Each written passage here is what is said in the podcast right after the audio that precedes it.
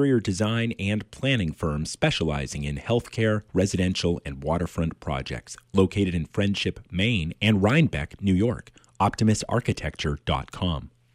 Support for WERU also comes from Artisan Builders, providing environmental design, construction, and renovation for homeowners and local businesses since 1992. More information at 322 4647.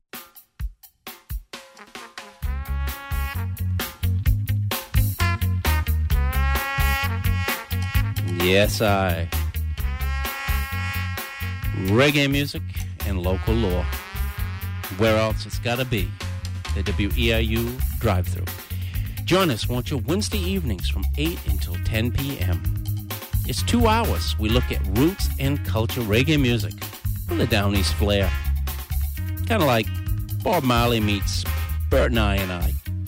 A couple hours of bad grammar, nestled in around some reggae music. Hey, we're hoping you're going to join us each and every Wednesday evening on your community radio station.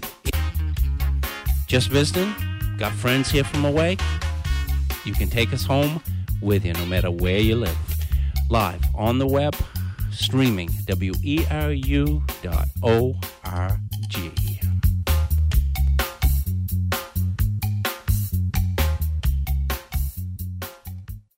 Support for WERU comes from Village Soup, the Republican Journal, providing the communities of Waldo, Knox, and Hancock counties with news, information, ideas, events, goods, and services on newsstands Thursdays and on the web at waldo.villagesoup.com.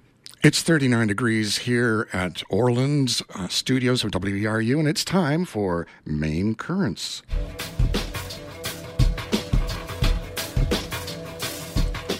This is Maine Currents, independent local news, views, and culture for Wednesday, April 5th, 2017.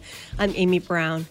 State Representative Rachel Talbot Ross of Portland is sponsoring a bill that would, quote, create a permanent commission on the status of racial and ethnic populations to promote, carry out, and coordinate programs designed to improve opportunities for racial and ethnic populations, end quote. A public hearing for the bill that would create the commission was held on Monday before the legislature's state and local government committee. In our first segment today on Maine Currents, we listen in. Senator Davis, Representative Martin, and the esteemed members of the State and Local Government Committee. My name is Rachel Talbot Ross, and I represent House District 40, which comprises the Portland neighborhoods of Parkside, Bayside, East Bayside, Oakdale, and the University of Southern Maine campus. Thank you for the opportunity to come before you today to present LD 1008, an act to establish the Permanent Commission on the Status of Racial and Ethnic Populations.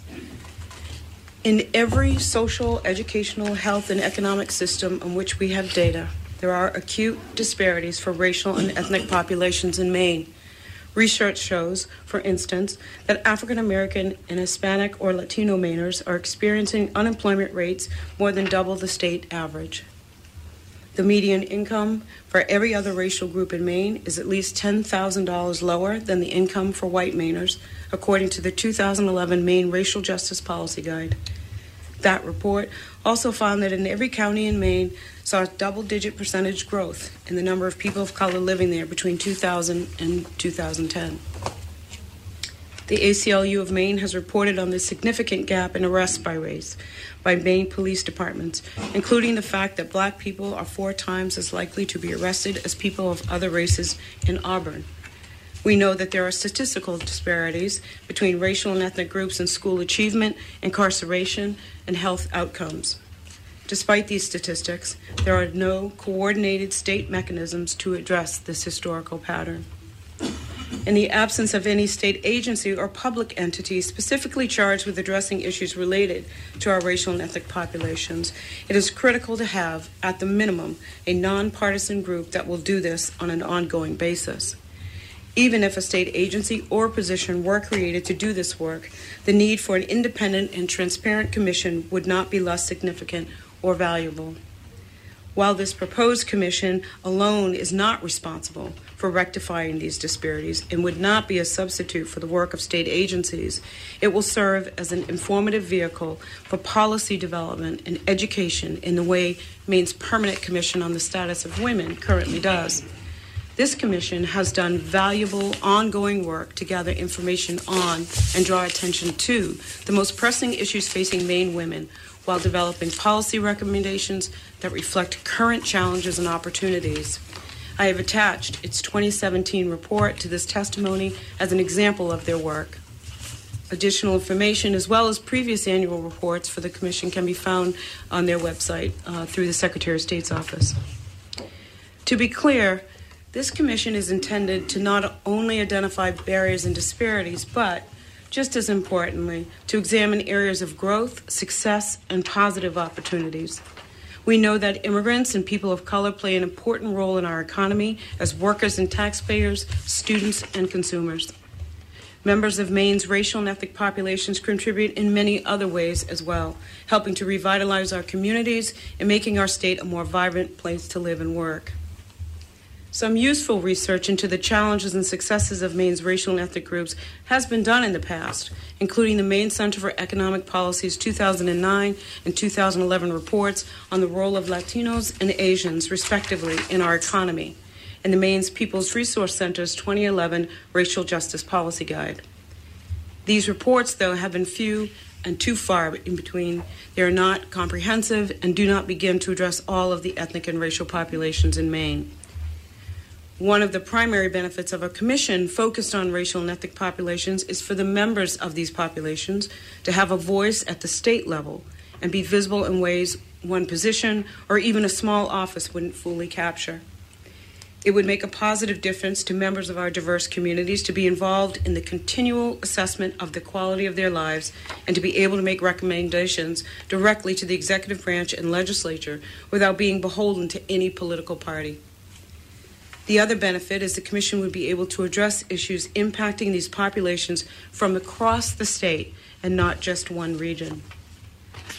While there will be some bills that focus on certain groups within these populations, this bill allows for the state to evaluate systems that are producing inequitable outcomes for all of Maine's racial and ethnic populations. LD 1008 makes them all equal and is inclusive of the racial and ethnic populations that have generational and historical roots in Maine. I urge you to support the creation of this permanent commission to research and advocate for improved outcomes for all Maine's racial and ethnic populations. Thank you for your consideration, and I'm happy to answer any questions you may have. Committee, questions? Anyone? Seeing none? Thank, Thank you very much. Are there any co-sponsors of this legislation that wish to speak? I see we have one or two here in the room. We have two, actually, but if there are none, are there any other legislators that wish to speak to this? Seeing none, those who wish to speak in favor of this legislation, supporting this legislation. I see some people looking at each other. So. That's a good sign. good Afternoon. Good afternoon. Um, good afternoon, Senator Davis, Representative Martin, members of the Joint Standing Committee on State and Local Government.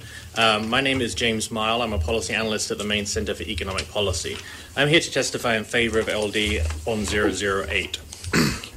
Maine's economic future hinges on our ability to attract, retain, and maximize the contributions of racial and ethnic populations.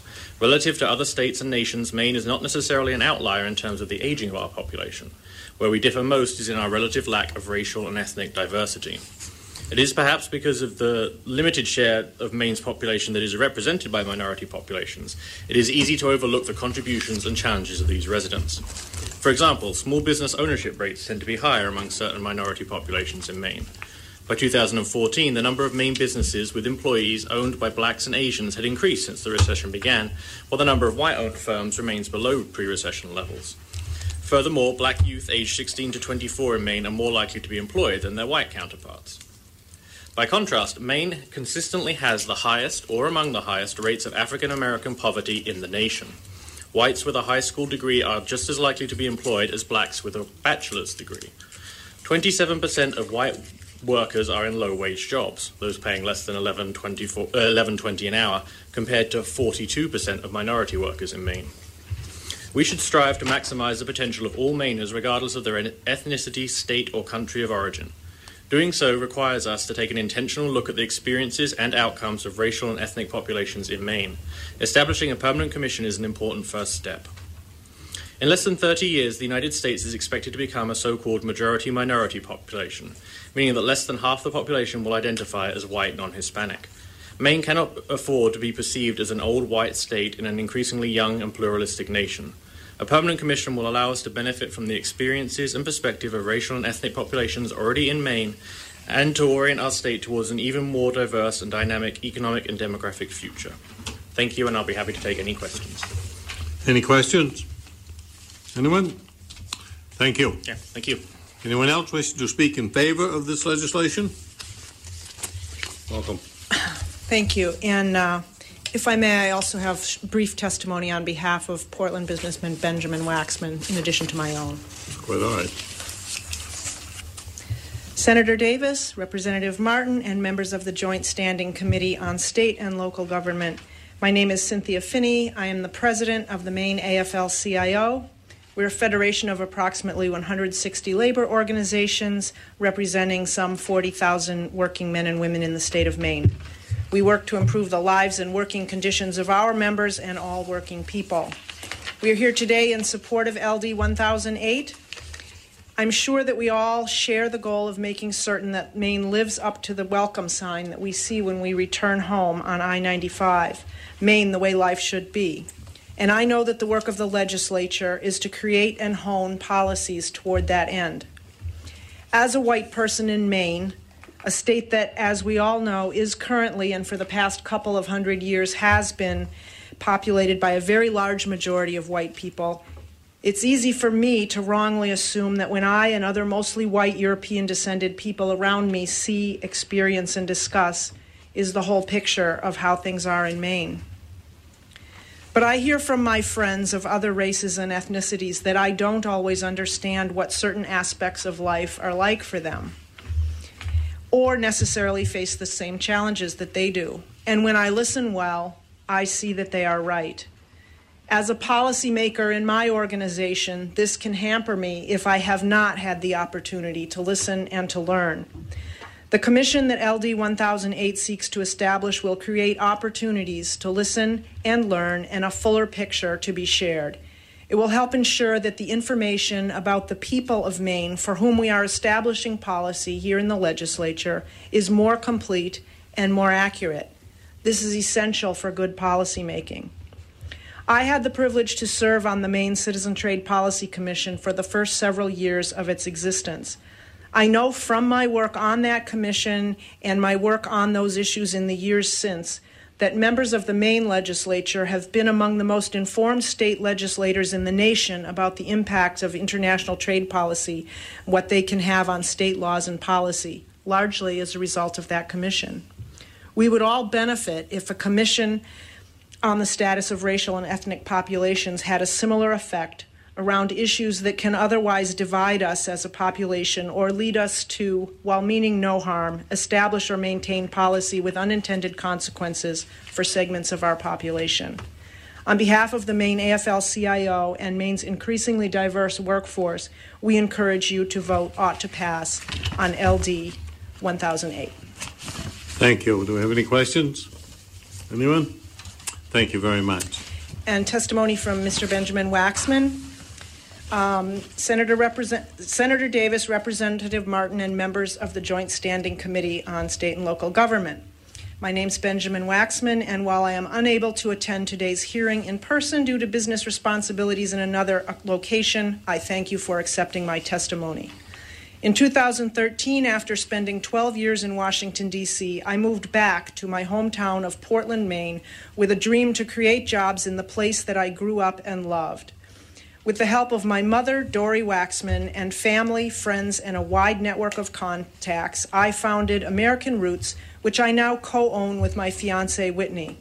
We manufacture fleece products in Portland, Maine, created from entirely American made components, and we partner with a number of local organizations and agencies to create and support good jobs and training for this industry, all right here in Maine.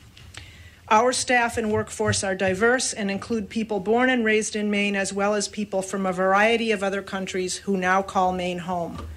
Working closely with all these people, I get to see firsthand the things we have in common our desire to build good lives for our families, our desires for meaningful and honest work, our value of friendship, and our excitement at building something new together by bringing an old industry back to life in our state and country. I also get to see the richness and the challenges that our different languages and cultures bring to making a good life here in Maine. And I see firsthand that escaping from a war torn homeland and making a new life in a very different culture and climate builds tremendous strength and character, but also represents very different challenges for these families than those faced by my raised right here in Maine family. The Maine legislature strives to make Maine a good place for all Mainers. I believe that a permanent commission on the status of racial and ethnic populations will be a significant aid in helping the members of the legislature more fully know and understand the experience of the many faces of Maine and to better craft legislation that serves us all so we can continue building here together. I urge you to vote ought to pass on LD 1008. Thank you. Questions, comments? Senator DeChambeau. In your testimony, you said, and thank you for serving in Maine's Citizen Trade Policy Commission. Was that a legislative initiative or? It was. It was established in, I think, 2001 or 2002. Um, and it, the members of it, it, it contains a couple of uh, representatives um, from the Senate and the House, and then it has representatives appointed by the um, president of the Senate, the governor, and the uh, Speaker of the House from representing various constituencies in Maine businesses, agriculture, uh, public health. Is it still in operation? It is. It is? Okay. Thank you. Mm-hmm. It's currently chaired by uh, Amy Volk and Craig Hick and Senator okay, Amy Volk yeah. and Representative Craig Hickman. Thank you. Uh, you're listening to Maine Currents on WERU FM. The first half of today's program, we're listening in on the public hearing for LD 1008, an act to establish the Permanent Commission on the Status of Racial and Ethnic Populations. It was held by the Legislature State and Local Government Committee on Monday. Back to the rest of that meeting. Others wishing to speak in favor of this legislation, in support of it. Good afternoon, Senator Davis, Representative Martin, and members of the Joint Standing Committee on State and Local Government. My name is Joby Thoyalil, and I'm a policy analyst with Maine Equal Justice Partners. We're a civil legal services organization, and we work with and for people with low income, uh, seeking solutions to poverty through education, legal representation, and policy. I'm speaking today in support of LD 1008. Um, barriers to economic and social equality, equity, and justice have existed for racial and ethnic minorities throughout the history of our country, and we believe that Maine is no exception to this. We have seen such barriers through our work with clients. Take newly arrived immigrants, for instance. The vast majority of whom we help are people of color. They face challenges when trying to escape poverty that are particular to their race, ethnic background, or culture. For example, newly arrived immigrants with limited English are often not able to obtain services from the state and local governments and nonprofit service providers that are sufficiently language accessible and culturally competent. This could lead to a misunderstanding of what a health professional has prescribed or a caseworker's ability to determine program eligibility. Indeed, we know both of these happen with unfortunate regularity. Though discrimination is hard to prove, we often hear from people who feel they have been discriminated against in various circumstances, whether it be due to their race, country of origin, religion, or limited English proficiency. There are already stereotypes and stigmas associated with poverty and anti poverty programs. We have gotten the strong sense from working with people over the years that the stereotypes and stigmas associated with ra- racial and ethno- ethnic minority groups compounds upon the stigma of being poor. We strongly believe that this compounding effect narrows people's avenues to getting help and sometimes prevents people from, e- from seeking help in the first place, even if they qualify and, and are certainly in need of it. This helps no one. It's for this reason it's for this reason that we support the establishment of an official body established by law to study this in detail and to do so for years to come. Our experience with these issues is anecdotal and based on intangible and subjective perceptions and, and, reports from clients and other service providers with, with whom we collaborate. We have not had the capacity to undertake a systemic analysis of, of the problems that, fa- that face new Mainers or other racial and ethnic populations. As a result, we cannot fill the gaps in the data that do exist. We don't, we don't know how widespread racial and ethnic disparities may be throughout the different parts of the state. And the only way any of us can know this is if an entity such as the proposed commission is able to make a comprehensive study of these critical issues. We strongly believe that this approach to review available data, examine additional data needs, and propose systemic solutions would not, would not just benefit minority communities in the state, but would be beneficial to all Mainers. This kind of ongoing analysis is essential to fairly and adequately address problems of discrimination and to develop appropriate solutions to prevent serious problems from continuing in the future. We hope such a commission would would help to alleviate would would help to elevate focus on racial and ethnic disparities in the state, and in particular those disparities that may ex- exacerbate inequality between groups.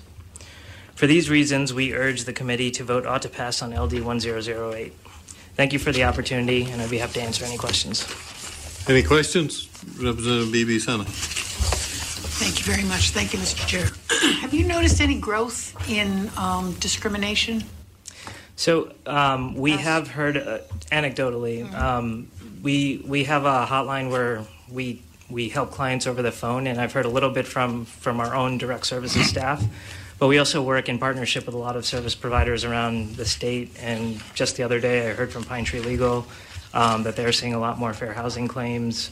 Um, so that type of anecdotal information here, I, I work with a lot of asylum seekers in Portland. It's it's really hard to get housing with a GA voucher, and um, and yeah, th- that's the type of. It, it definitely is growing, and that and you know there are more um, new Mainers coming to the state, so that could be part of the reason. Thank you. Anyone else? Thank you, sir. Thank you. Anyone else wishing to speak in favor of this legislation? Senator Davis, Representative Martin, distinguished members of the Committee on State and Local Government. My name is Matt Dunlap from Old Town. I am the Secretary of State, and I am here to testify in favor of LD 1008.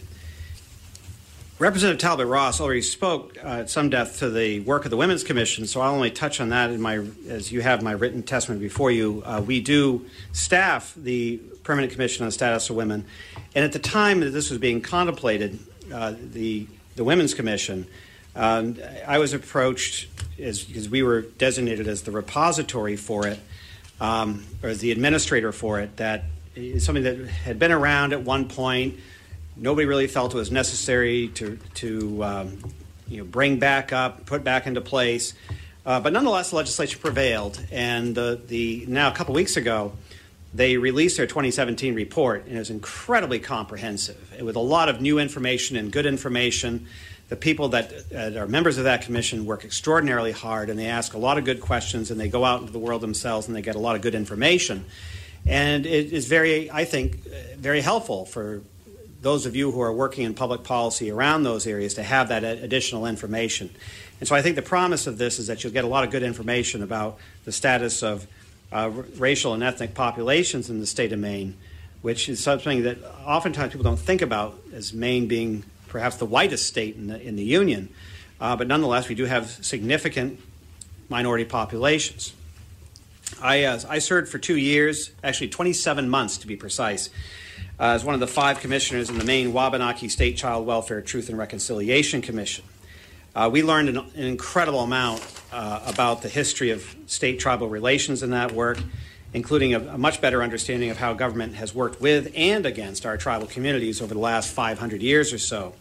Sadly, most of those interactions have been confrontational, but understanding that and accepting it helps all communities reach beyond those histories and create something new, which was the chance for a true alliance of differing communities. Our shared histories of ethnic and race relations are, all at once, fascinating, rich, and tragic. Public policy often reflects the passions of the times, how our kaleidoscope of communities embrace, resist, and prevail despite of or because of those policies is what has shaped our destiny. Of course, the enduring legacy of that peculiar institution comes immediately to mind, and Maine's role in ending the blight of slavery torn out of our national fabric by the bayonets fixed by thousands of Maine farm boys, store clerks, lumberjacks, and deckhands is well known. Lesser known because of the absolute secrecy necessary for success was the courage of those who assisted in the conduct of the Underground Railroad and countless other unknown acts of kindness and courage. Less comfortable to remember is the history of the Ku Klux Klan here in Maine, arraying the forces of hatred against our French Catholic neighbors, and recent tensions in many of our communities with the influx of immigrants from Africa, Asia, South America, and southern North America. The American ideal that success is measured by hard work and vision, regardless of race, ethnicity, or creed, is undermined by cultural prejudices and racism. In the work that we enjoined into the Maine Wabanaki State Child Welfare Truth and Reconciliation Commission, we found alarming evidence of prejudice that had wormed its way into our policies regarding Native families based on policies established hundreds of years before. And even though one would think those tainted policies would have long since blown away into the dusty dunes of forgotten history, they nonetheless continue to be a part of the organic yet unconscious fabric of public policy. When we released our report, and cited as causes of the issues that hectored Native families, institutional racism, and cultural genocide, some reacted in strong disbelief. The reader comments in the online version of the news reports were not for the tender of heart. Others were relieved that we stated plainly what they had so longly clearly understood.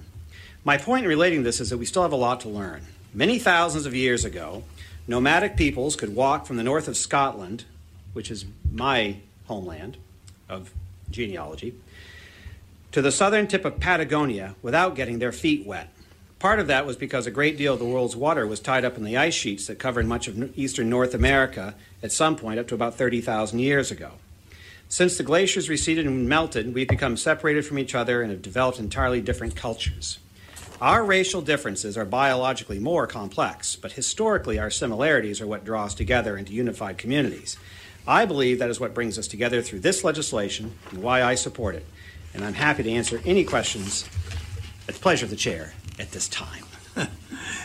any questions of the secretary? Representative Ordway. Yes, just drawing on your history, Mr. Secretary. Um, I'm looking at the makeup of the membership of this commission as proposed, and it's federally recognized Indian tribes as counting as one person. Is there one one person that speaks for the four tribes? Um, I wouldn't. I would suggest probably not. But and I also think, you know, again, this is something the committee can work on. But the the term federally recognized tribe is something that we spent a lot of time talking about on the TRC. At one time, Maine had as many as 30 tribes. Um, those were dissipated because of warfare, disease, migration. Um, in fact, the Kennebec River that we are near, we can see from where we are, um, was named after the native peoples that lived in this area, and that uh, the Massachusetts militia was dispersed, was uh, um, sent out to, um, to wipe out. Uh, the Androscoggins, the Cascos, the Norridgewocks. Uh, some of them were smaller bands, we don't even know what they were called, but we do know that uh, the issue of federal recognition, getting to your particular point, is one of the is one of the the profound vertical issues that face Native peoples is how they are defined, either as as you know what qualifies you to be a member of a tribe, especially a federally recognized tribe, causes great a great deal of heartache and hardship among the people that you can be a native family and be counted in the register of, say, either the Passamaquoddy tribe or the Penobscot Nation. Yet, if you adopt a child who is not native, they are not counted as a member of the tribe.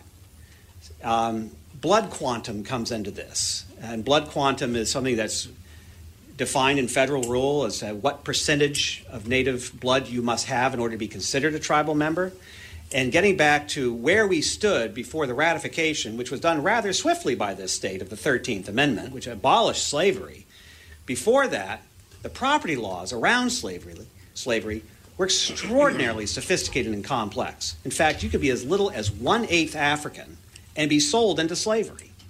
So, you know, the, the contemplation of things like what constitutes a federally designated tribe or blood quantum are issues that face our native peoples in pretty hard ways.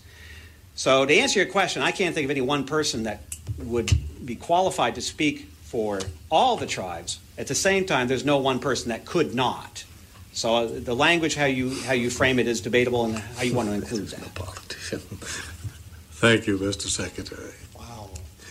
You ask a question, you're bound to get an answer. Very specific answer. and very pleased. Anyone else have a question for the secretary? If they dare.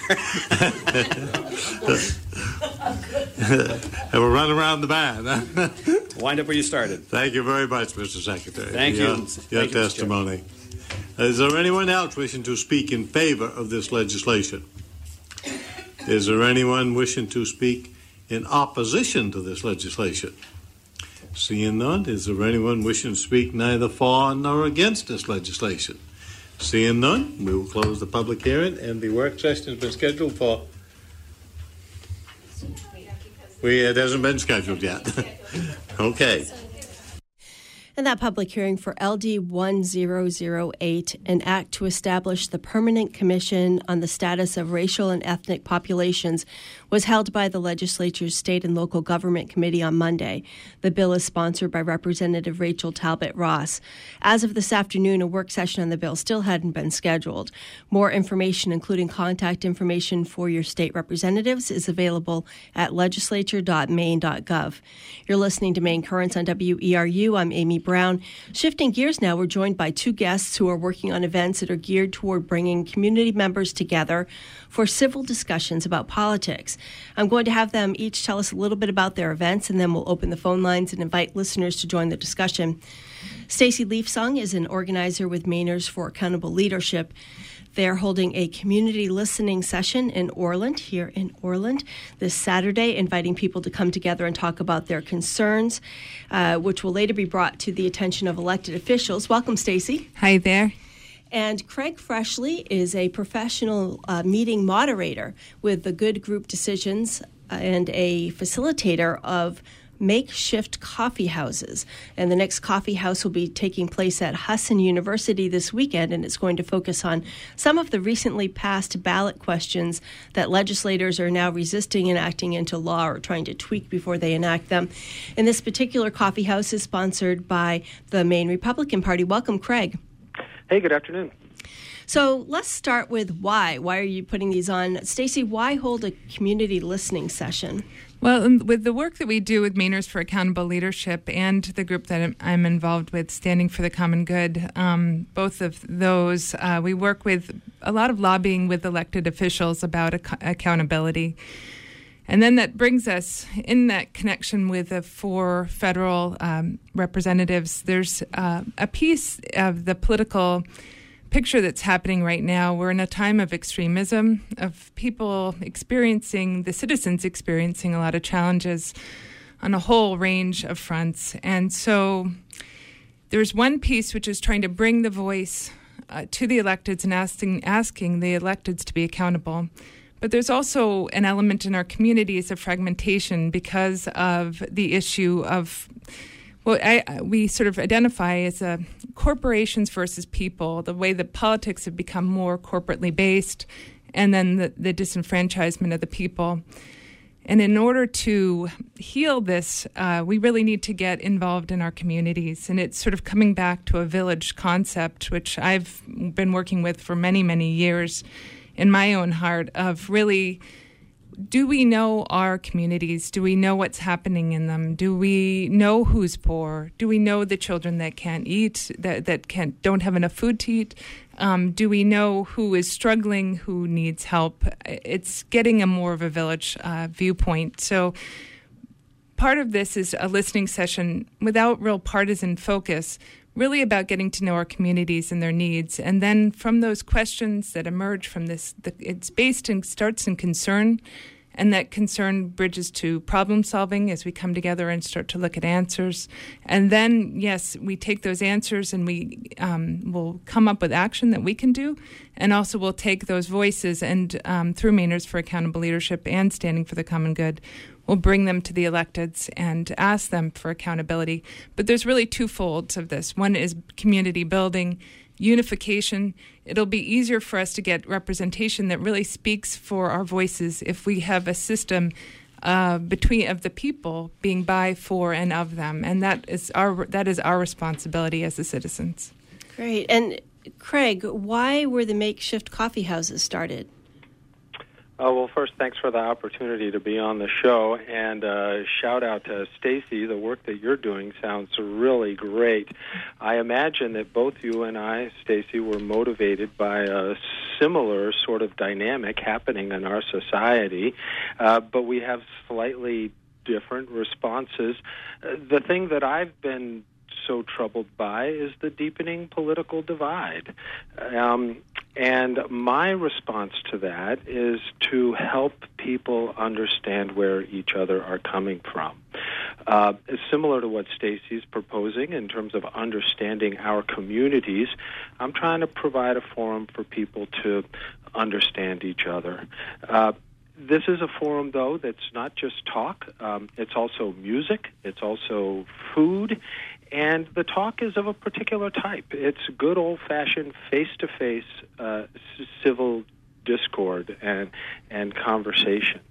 Uh, it's, it's increasingly easy to listen to people that think like us. And uh, you can imagine I'm thinking of uh, Facebook and Twitter and Instagram and all the other ways that we can get information from people who already agree with us while sitting isolated looking at a computer screen. And I think that this is one of the contributing factors to our growing political divide. And I'm trying to get people away from their computer screen into a room with people who are different and actually talk face to face. Not to come to agreement necessarily, not to persuade each other, but simply to understand where each other is coming from. That's what the makeshift coffee house is all about. Great. We're going to go into some of the details, but I want to open the phone lines quickly and just let listeners know at any point if they want to jump in and join the discussion or ask questions of my guests. Stacy Leafsong is with Mainers for Accountable Leadership and Standing for the Common Good, which I neglected to mention earlier in the introduction, and Craig Freshley, who is a facilitator for the makeshift coffee houses. Uh, the number here into the studio is 469 0500. Again, 469 0500 if you're local. And you can also call toll free at 1 866 625 9378. 1 866 625 9378. So, listeners, have you tried to engage with people with different beliefs? Uh, have you tried to engage them in discussion? Call let us know how that's gone for you, or in a group setting, what kind of parameters would you need to make that comfortable? And this seems to be a movement that's taking place across the state with different variations. You're hearing two of them here. Um, we've also been doing it here at WERU with our multi-partisan panels, which have been meeting here on Maine Currents. Um, sometimes as often as twice a month leading up to the election, just trying to not persuade people, but just get a sense of where each other are coming from. Craig, you mentioned Facebook uh, before we just uh, changed the subject, shifted gears a little bit. On the website for the uh, makeshift coffee houses, there's a link to a page that compares how Facebook looks for people right. who identify as liberal versus conservative. Can you say a little bit about that? Yes, uh, the Wall Street Journal has developed a, a, a fun interactive website where you can choose a topic um, I'm not looking at it right now, but I think the topics are, you know, gun control, health care, environmental protection, and it shows you side by side. If you are more inclined to be a, a red person, uh, conservative, this is the kind of stuff that you're apt to see in your Facebook feed. If you have shown Facebook that you are a liberal person, a blue person, uh, this is the kind of stuff that you are most likely to see in your Facebook feed, and the stuff is totally different. Uh, shows that you get a very different perspective on the news uh, depending on your political disposition, at least through Facebook. And it's a lot. It's pretty dramatic. They're keeping it up to date. So if you go to the link, on, and you want to give your website just real quickly? Oh, that'd be great. Uh, makeshiftcoffeehouse.com. Okay. All, all one word, and there's a place for resources, and you can find that particular um, face, you know, page and, and several other resources uh, on this topic. All right. I'll have you both give contact information at the end of the program, but in case people want to follow along and check that out. Stacy, is this the first community listening session that you're holding? Yes, it is. Yeah. And uh, do you think that it'll become a series or? That's the intention. Is it, yeah, we will keep meeting, and this is it's um, a starting point to keep building from. But um, we are really looking to um, enable people to because we are we're focused on congressional district two. And really we're living in the same landscape with uh, similar issues and challenges. And so we're really seeking to find unification um, through understanding and uh, and to find the and answers and solutions there. So it's a you know going from the format of listening to problem solving together to then creating action is this at all based on the indivisible guidelines for the indivisible groups, or is there uh, this something that your group put together? Uh, there are two groups you're associated with: Mainers for Accountable Leadership and Standing for the Common Good. What what was the impetus? Um, the impetus was well, I, I, guess it would be kind of more. This is sort of like a personal dream, sort of dream time of me of my own of um, that's come out. I think. I mean, certainly the Democrats are doing this in some of their listening sessions, but the idea of it is really um, for me um, comes from some really deep concern around climate change. Um, really um, issues around our way that we connect with nature, that we connect with each other, and seeing the uh, the way that media creates a divisiveness, a divide between us, and um, an, insul- an isolation, and um, this kind of idea of nuclear homes and not connecting. But we really are dealing with uh, similar challenges, and I think in the in, even though we are experiencing a lot of divide around partisanship, in our hearts, I think there's a lot of shared uh, concerns and desires to get to a similar place. And so I think it's just teasing away a lot of the surface. Um, uh, perhaps even media imposed differences to find find common ground. Yeah, you yeah. know that's one, been one of the things that's been really interesting with the multi-partisan panels is the fact that the group of people that's been meeting together for just over a year now has been pretty solid. We've had a few changes over the months of people come and gone, but for the most part, it's been the same group of people, and they are diametrically opposed in some cases mm. politically. But the fact that they get here early and have coffee together and they stay around after it's over and they speak is something that we're just not seeing that much of because we are divided sort of into our political separate realities, really to some degree, and uh, separate media. Craig, this is the third makeshift coffee house. Uh, we're going to be having the third one, yes, Friday night in Bangor. So, what have the other two been like, and how did they get started? Well, um, they were uh, started by me. I I, I uh, just kind of put a stake in the ground and said, okay, I'm going to try this, and I booked a room at my local library, which happens to be Brunswick, and I called upon my friends to donate food, and I recruited some volunteer musicians, and uh, I just did it. Uh, we had about 80 people show up on a on a Saturday night, and uh, and it was a very good uh, conversation. Um, from there, the uh, the Patten free library in Bath decided that they would like to sponsor a couple of them. So uh, we've got uh, we've had one there already. We've got another one planned. The Lewiston Library has jumped on board. Uh, they very much want to bring this concept to Lewiston. We have one planned there for the evening of May sixth. One thing that's interesting about the one we're doing in Bangor on Friday night my partner in organizing that makeshift coffee house is the state Republican Party. The first two that we had um, were mostly the Democrats and liberals. Um, I, I, feel a little bit awkward uh, being so um, general in my characterization, but uh, I think that's true to say it's been harder for me to recruit conservatives and Republicans to these conversations than it has been to recruit Democrats and liberals. So I very much reached out to the Republican Party and uh, asked them if they would be interested in this idea and would they be willing to help me bring Republicans to the table. And they said yes. I'm very grateful for the, the staff uh, there in the uh, state office of the GOP. And uh, they've done a lot of organizing and hopefully uh, recruiting people to come join the conversation uh, on Friday night at Husson University. Hmm.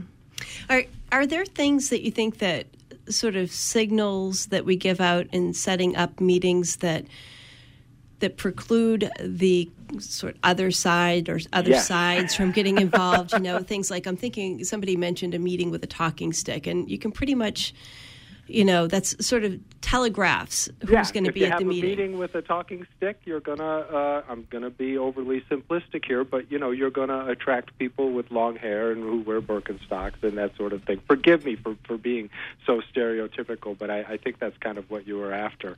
Right. Um, no, that's what I mean. What, yeah. what are some of those signals or symbols? Well, we I have tried to uh, be neutral with the makeshift coffee house, you know, but people have even told me, you call it a coffee house, that's going to uh, attract more uh, liberals than conservatives.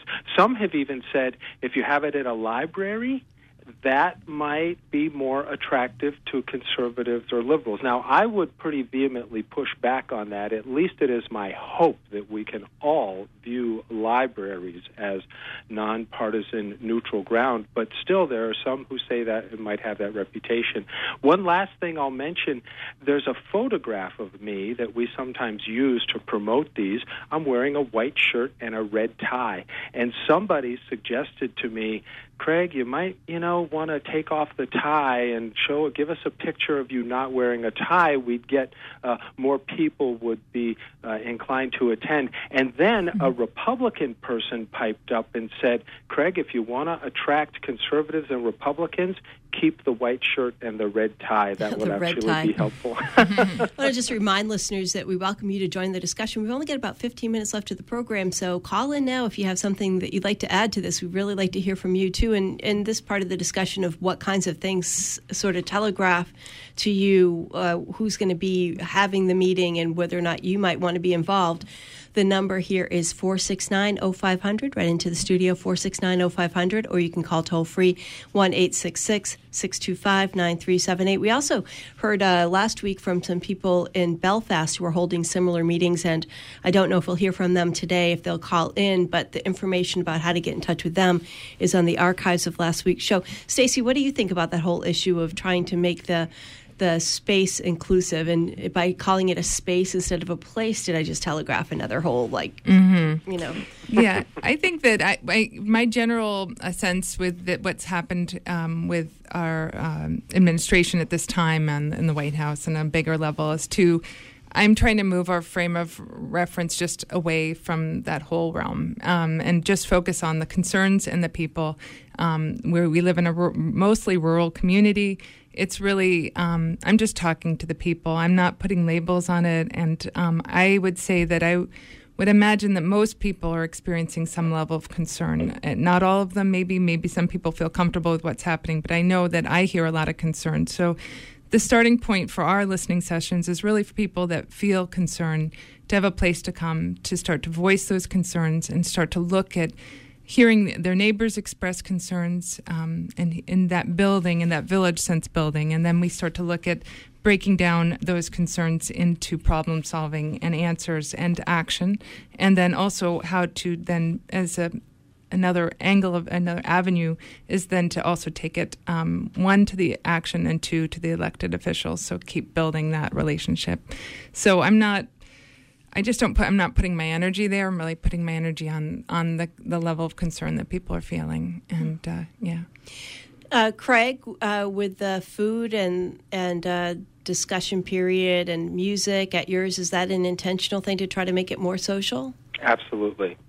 Um, there's a good portion of the evening, which is a full group conversation uh, that I facilitate, but there's also a good portion of the evening, which is um, just sit, sit uh, in small groups, talk talk in pairs uh, with music playing in the background. Uh, we do that both before and after the full group discussion, and we have a light structure to that. For instance, if you come on uh, uh, Friday night, uh, Husson University, uh, 6:30 to 7:30, uh, you're going to find uh, uh, a ragtag band of Irish uh, musicians playing in the corner. You're going to be invited to have some food and some drink and sit wherever you like. And at the different tables, there's going to be some signs with different topics.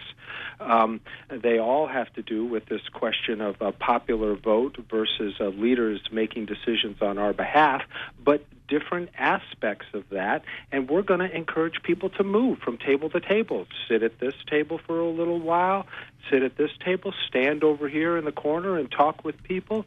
Uh, but there will be that informal conversation in, in addition to the to the more formal full group structured conversation. You're listening to Maine Currents on WERU. My guests are Craig Freshley, who you just heard. He is the facilitator of makeshift coffee houses, and the next one's coming up Friday evening at Husson University. And Stacy Leafsong with Mainers for Accountable Leadership and Standing for the Common Good. She will be uh, she's organizing a community listening session that will be taking place in Orland on Saturday, and we'll have them both give you more uh, details about the where and the when and their websites as we wrap up in a few minutes. We invite you to join the discussion at 469 0500. Stacy, what about the format for uh, the community listening sessions? Is it facilitated or open mic style thing, or how does it work? Yeah, so we're going to kind of we're going to follow a format where we're going to have a speaker that in the beginning just to kind of get. Um, things flowing, and then we're going to do two minute segments where everyone gets up and to share their questions. We're going to have a board where we start to write down the questions that everyone is bringing to the session. Um, and then once we've kind of gotten through those two minute um, voicings of concern and questions, um, we're going to break down into smaller groups where we uh, select some of the questions that we feel are most per- most pressing, and um, allow some people some time to come to some answers about it. Uh, our hope or goal is that everybody leaves with at least one action to do from that listening session to take out into the world to make change. And um, then it's a continuum of keep meeting and keep building and uh, going from there. And anybody from you, you said your target is sort of uh, the second district, so anybody from this whole area is welcome to attend. Or yeah, I mean we're focusing on the second district, so but certainly that's not exclusive. And um, yeah, we're gonna right now we're focusing on kind of being centralized in this area because that's where the um, majority of us are. But we certainly could branch out and hit some other areas too in CD two. Yeah. And Craig, yours is open to anyone. You bet. In fact, all people are encouraged to attend. Great. We have a caller, uh, David from Brooklyn. Welcome to Maine Currents. Hi. Yeah, I'm sorry I tuned in late, and I, I I'm doing several other things at the same time. But uh, it it just occurred to me. It's an interesting notion, and I, I you know, much more than interesting. It's an essential notion uh, to get us all talking together and uh, I've I've heard uh, the, the same desire expressed on uh, on uh, uh, some of the Fox News outlets, which I listen to to try to broaden my own perspective. Uh, and I, I was just wondering uh, what it might be like if the uh, if the meeting was somehow uh, even like fancifully regulated, so that there would for everyone who was to put it uh, very boldly, pro Trump, uh, there would be also one who was uh, uh, uh, uh what are uh, fondly called leftists. you know, if you could like advertise the thing as being a balanced talking session and recruit, you know, and sort of like let it be known that you would do your utmost to you know, do a, a preliminary screening at the door and see whether. I mean, this is a, it's it's fanciful notion, but I I think uh, it's such a danger that uh, you know that we get into clusters of of choir uh, talking amongst each other and hyping up our our uh, our, our distress uh, uh, to the point where it becomes more difficult to bridge gaps rather than uh, easier. All right. Uh, Thanks, David. Uh, Stacy, Craig, either one of you want to weigh in on that? Uh, well, Stacy, would you? I, I, have something to say, if, but you go first if you'd like to. Um, well, I would just say here that um, our goal is unification. I feel like even, um, and again, I'm trying to. I our goal is to move away from labels and and to look at the people and to look at what their concerns are, and that doesn't need to have partisanship involved in it. And um, I think that there is, with the administration in the White House at a 35% approval rating, which is lower than Nixon and Watergate, that we've got people of all all walks of life that are feeling concerned. So. Um, I'm, we're really, fo- I think their focus is to come back to the people and to look at the concern. And I also should mention the second full part of this um, session is also to take concerns, which we do anyway through Mainers for Accountable Leadership and Standing for the Common Good, to the electeds. So the questions we're forming um, will will then be all delivered to the elected officials. So I wanted to mention that as well. Yes. Uh, I think that it's critically important to uh, welcome and encourage uh, both liberals and conservatives, Republicans, Democrats, Greens, Libertarians, Independents, whatever label you want to put on other people or put on yourself. Um, all are welcome. And I am trying my best to get a good balance of all kinds of people in the room. But I can't control that, and I'm not willing to uh, ask.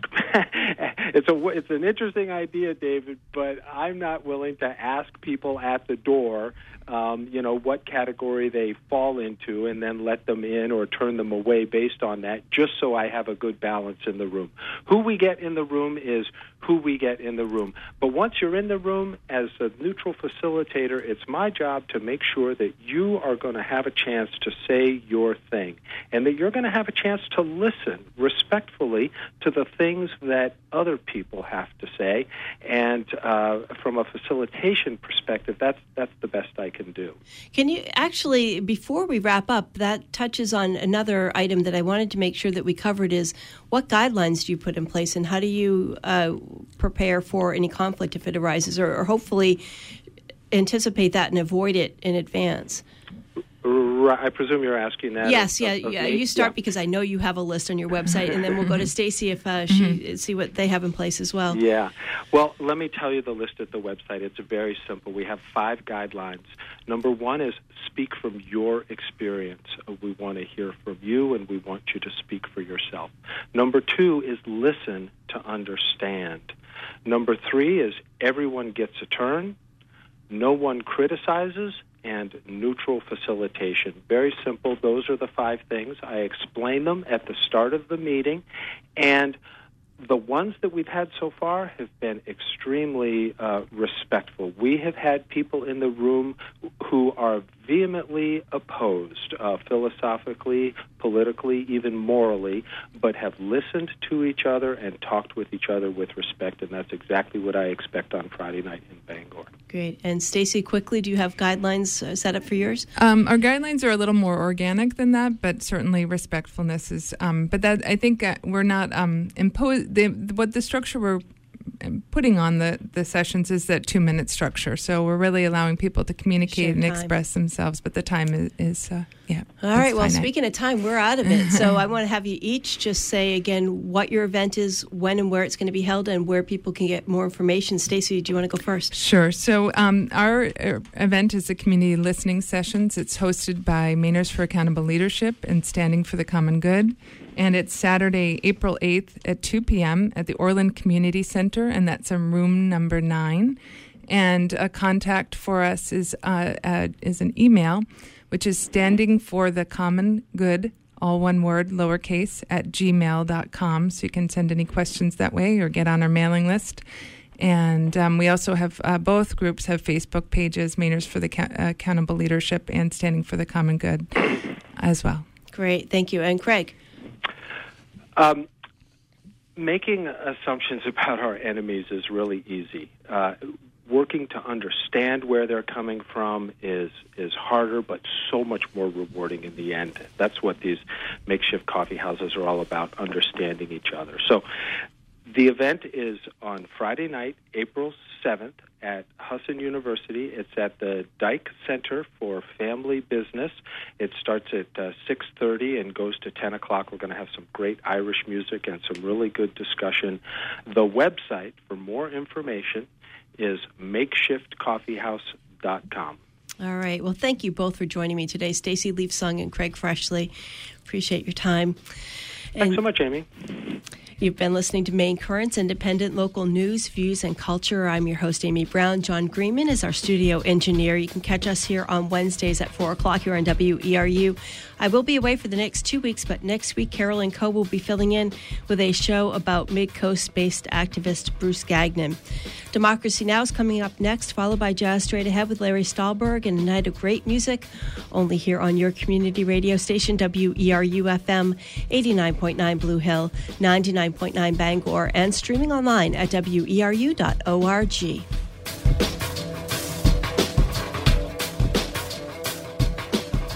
Support for WERU comes from Maine Farmland Trust, a member supported nonprofit organization focused on reviving the working landscape and securing a future for farming in Maine. More information on protecting farmland and supporting farmers at mainefarmlandtrust.org. Support for WERU comes from the Corporation for Public Broadcasting.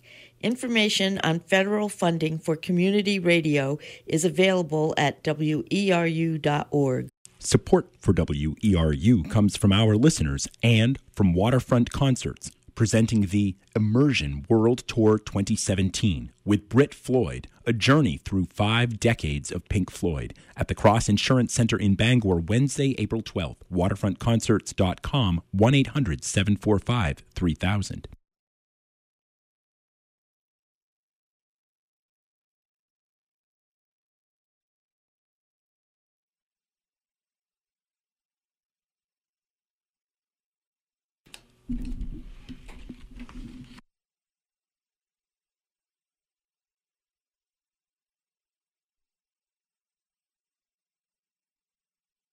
Support for WERU comes from Easterly Wine of Belfast, Maine, an independent enterprise that supports free speech, democracy, and independent media.